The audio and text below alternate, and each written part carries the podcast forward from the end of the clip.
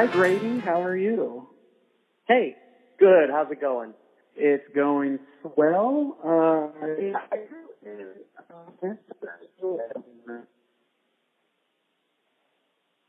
Oh, you just broke up a little bit. Can you hear me okay?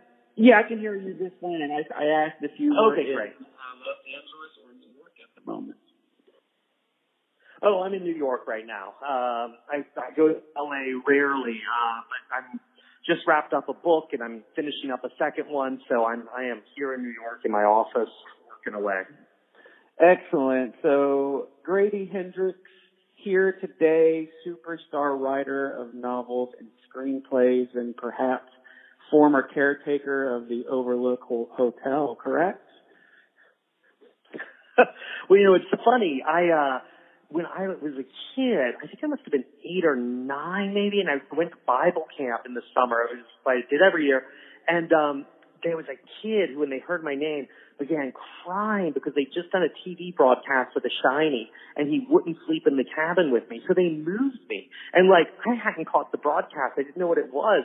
But I knew I was in trouble for having the name Grady and, and I had to move cabins. It was really traumatic. but now it's a funny story. Exactly. It's, It's all good. the childhood trauma becomes a funny story. Yes, yes. Uh, and so now, most recently, you wrote uh, alongside Ted. Uh, I can never pronounce his name right. Geogin. Geo. Gagan. Okay. Gagan. And I, I know Ted. I've known him for a few years. Like the last time I saw him was at a film festival. Uh, and you both wrote, or you wrote, came up with a story of Satanic Panic, this new movie, and uh, which kind of follows like a very unfortunate girl who's on the first day of her pizza delivery job who just delivers pizza to the very wrong house, which appears to be a elite, wealthy group of um of a cult. And I'm just curious, like, so I'm I, like cults and stuff like that scare me, but I find them so fascinating. Like, I always, you know, I, I'm always interested in like their rituals and how they come up with it and how they can get other people to follow them. So I'm curious what research you did that you dove into for this movie. Well, a lot of it was um, just sort of the knowing the iconography of swinging 70s Satanism, right? The the robes and the pentagram medallions and the swords, uh, sort of like uh, race with the devil, brotherhood of Satan kind of stuff. Um, and and I love that iconography. I just think it's so swanky and and and looks so good. Um, but the the idea of of a cult that runs the world and sort of you know is after your children and uh you know controls all the wealth and keeps everyone basically as like fodder for their their sick desires. I mean, that idea's been around forever, and you know, it's just they just swap out whoever whoever's the the perpetrator. Um, and I've always been a little obsessed with the satanic panic of the 80s just because I grew up then and I remember rem- I remember how much I felt like people had just lost their minds like you know not that these things were happening but like people were acting as if they were newspaper editors and cops and lawyers and judges were were prosecuting cases that even to like a teenager seemed patently ridiculous. Um and so uh you know, and when I did Paperbacks from Hell, which is that history of 70s and 80s horror paperbacks, I had read a lot of the, the, the big works in, in, um, you know, uh, like Malachi Martin's exorcism books, which were supposedly nonfiction, and Michelle Remembers by Michelle Smith and Lawrence Pazder, uh, her therapist, which was her recovered, the first recovered memory, uh, that talked about satanic ritual abuse, um, books. And so I was pretty familiar with the ground. Um, the the only research I really did uh, was in terms of pizza delivery, just because I wanted to do a movie about pizza delivery people, but like that's such a specialized, rarefied world. Um, and so I spent a lot of time on message boards and and reading accounts and, and blogs and things by people who deliver pizza, um, just to you know. The same way that Will Graham visits Hannibal Lecter in, in Manhunter to get back into the mindset, I, I need to get into the mindset of, of pizza delivery people. Yeah, because they really put themselves out like you're going to strangers' houses all day, and like at some point, you know, maybe adult films start off like that, but in Satanic Panic, it's like worst case scenario. You're like kidnapped and you're forced into this world. I, it's it, it's uh, terrifying yeah. to me. well, you, yeah, I mean, you you you go into and you're bringing people pizzas. You're like an angel from heaven. You're bringing like the best food to people wherever they are. It's it's so amazing. I mean, they really are sort of warriors of, of pizza and goodness. But uh yeah, they put themselves in situations where they see some janky shit. So um it's it's a weird life, I think. Yes, and so I, you know, I've read my best friend's Exorcism and Horrorstör, which I loved, and I'm looking forward to reading We okay. Our Souls, uh, which I haven't read yet, but I love the throwback to Black Sabbath album. Love that album. Um, and uh, I yeah, just, I, good. yes, and I and I'm I'm curious. Uh, you know, and you're writing screenplays as well. So can you talk a little bit about the difference between writing novels versus screenplays, and if there's one easier, if there's one has more freedom, or yeah, I mean, books, novels are more about character. Like you can really get into someone's head and, and spend time with them and jump around in their life and, and go on about their memories and things. And, and movies are a lot more about everything in them has to be visible. It has to be dialogue that's spoken, a decision someone makes. You can't do interior with a movie. Uh, and movies are also much more tightly structured than most novels, uh, except for some genre fiction like mysteries and things.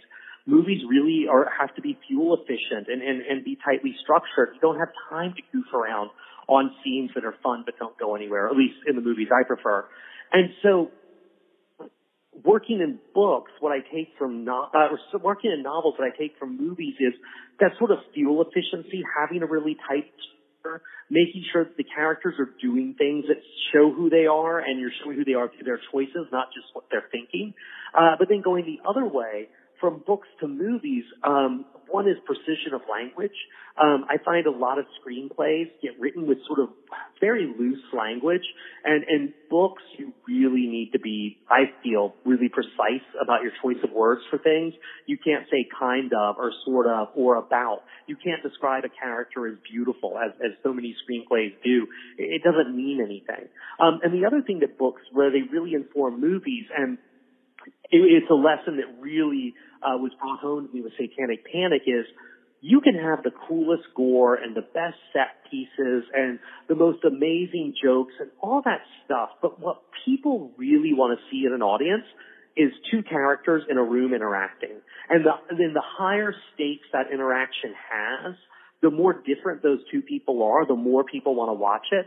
But that's when audiences really come alive. And that's very much a book thing, that sort of primacy of character. Um, so that's really informed screenplay writing for me.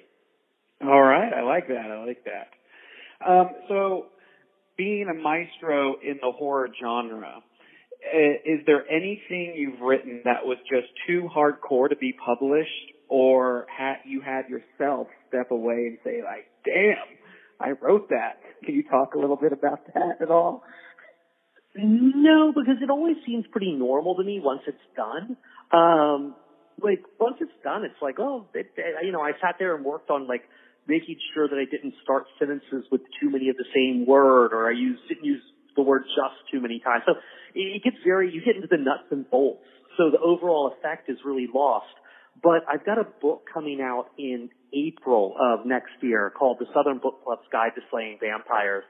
And there's three scenes in it that just the the early people who are reading it, like in the in the publisher and the editor and, and people like that, are just like, oh my god, really? Are, are you kidding? Um, and so I'm kind of curious how people are going to react to that because one of the scenes I get it. The other two though seem so just straightforward to me, but they seem to be upsetting people. So we'll see what happens with that.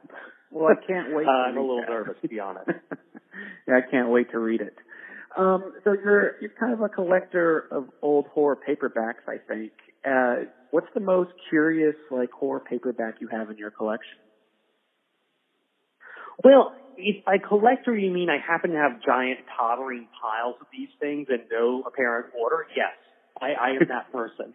Um, but I'm trying to think the most curious thing. Well, you know, it's funny. I didn't realize until after Paperbacks from Hell came out how many celebrities sort of dabbled in in uh, mass market paperback horror or, or sci-fi. And like Jacqueline Susann, who did Valley of the Dolls, she wrote a UFO book, and she wrote it early, but it got republished in the 70s once she was famous. Christina Crawford, Joan Crawford's daughter, who's famous for writing Mommy Dearest, she wrote a horror paperback, or a horror novel that was one of the paperback boom books. Um, and even more fascinating to me, and I have three of these that I haven't read yet, but E. Howard Hunt, the convicted Watergate co-conspirator, he wrote a bunch of horror paperbacks, and they actually, the blurb on the front says, from convicted Watergate co-conspirator E. Howard Hunt, you know, witch doctor. And so I'm dying to read those. That sounds great. and I, I like, I have like a lot of like books and records that are uh, strewn up like that. So I was like, but I know where they are. So it's just yeah, exactly. Um, and so being a fan of, you know, horror, uh, films or just film and books in general, do you have any favorite scenes from movies that have always stuck with you that, you know, you think about when you're working or just inspires you? Favorite scenes? Well, I don't know if inspires me is the right word, but there's always stuff that's back in like the the attic, you know, of your subconscious. So like for me, the the scene from Philip Kaufman's Invasion of the Body, I think Philip Kaufman's Invasion of the Body Snatchers from the 70s, where Donald Sutherland falls asleep in the backyard and almost gets duplicated, sort of gets like, you know, it's, it's the plant rape scene basically. Um, that, uh, the, um, the Grady twins in Shine, The Shining, Danny coming across them, especially the bathtub scene in The Shining. Um, also, um, uh, at the end of Romero's Dawn of the Dead, when the elevator opens up and all the zombies come in and eat flyboys trying to get out the hatch. I mean, these moments have just stuck with me all my life and like really like, um, sort of, uh, uh, live in the attic. Um, and, and, and conversely though, one scene that's always stuck with me that I think actually has had a huge influence on how I write is, and spoiler alert for a movie from the 70s, but at the end of Dawn of the Dead, when uh, the main character is about to shoot himself and he's given up and the zombies have overrun the mall and Fran takes off in the helicopter and and the the SWAT team guy goes down and he's he's gonna kill himself. It's all done. He doesn't want to live anymore. The zombies pour into the room where he's in and uh he changes his mind. And and you think he's done for and and he fights his way out. And um it's it's this moment where it's like everything is dark and against overwhelming odds, you know, um, you watch uh, Ken Foree basically fight his way to, to salvation. And I feel like I can never write a, a tragic ending because that there, that scene always sticks with me and always sort of like, you know, as long as you're still breathing and, and, and have a gun and maybe belong to the SWAT team, there's some hope. Oh, it's so good. I just love reliving that through you telling that. I love that movie. it is such a good one. Yeah, Ken Foree's the man. You know, he's so good in that movie. It's it's Dawn of the Dead is one of those movies that I could just watch. I, I can drop everything and watch it all the way through anytime it's on. Correct. Yeah, I, I definitely agree. Um, and is there a horror subgenre that you're dying to tackle that you haven't done yet? Um, not yet. I mean, there, there's not really. I mean, all of them on the one hand. Um, you know, one of the things that blows my mind is that there's not a horror movie called Illuminati. You know, that's such shorthand, and we all know it. Um, but you know, it's also. I would love, love to read to do a take on vampires. I mean, I can't do a zombie movie. I, I just zombies are too personal for me. I, I'm too scared of them to do much with them that's entertaining. Um, but yeah, I mean, you know, no one's done a Killer Kid movie in a while. You know, I mean, there's been some parodies of Killer Kid movies, but Killer Kid movies were huge for a while. Um, so yeah, really all of them. Well, apologies, y'all. We're about out of time. All right, all right, no problem. Uh, thank you, Grady. I could just talk to you for hours. Um, uh, thanks. I really appreciate it. Uh, of course, and uh, take take uh, enjoy the film and uh, look forward to seeing it released. Oh, me too. Thanks, man. Take All care. Right, have a good one.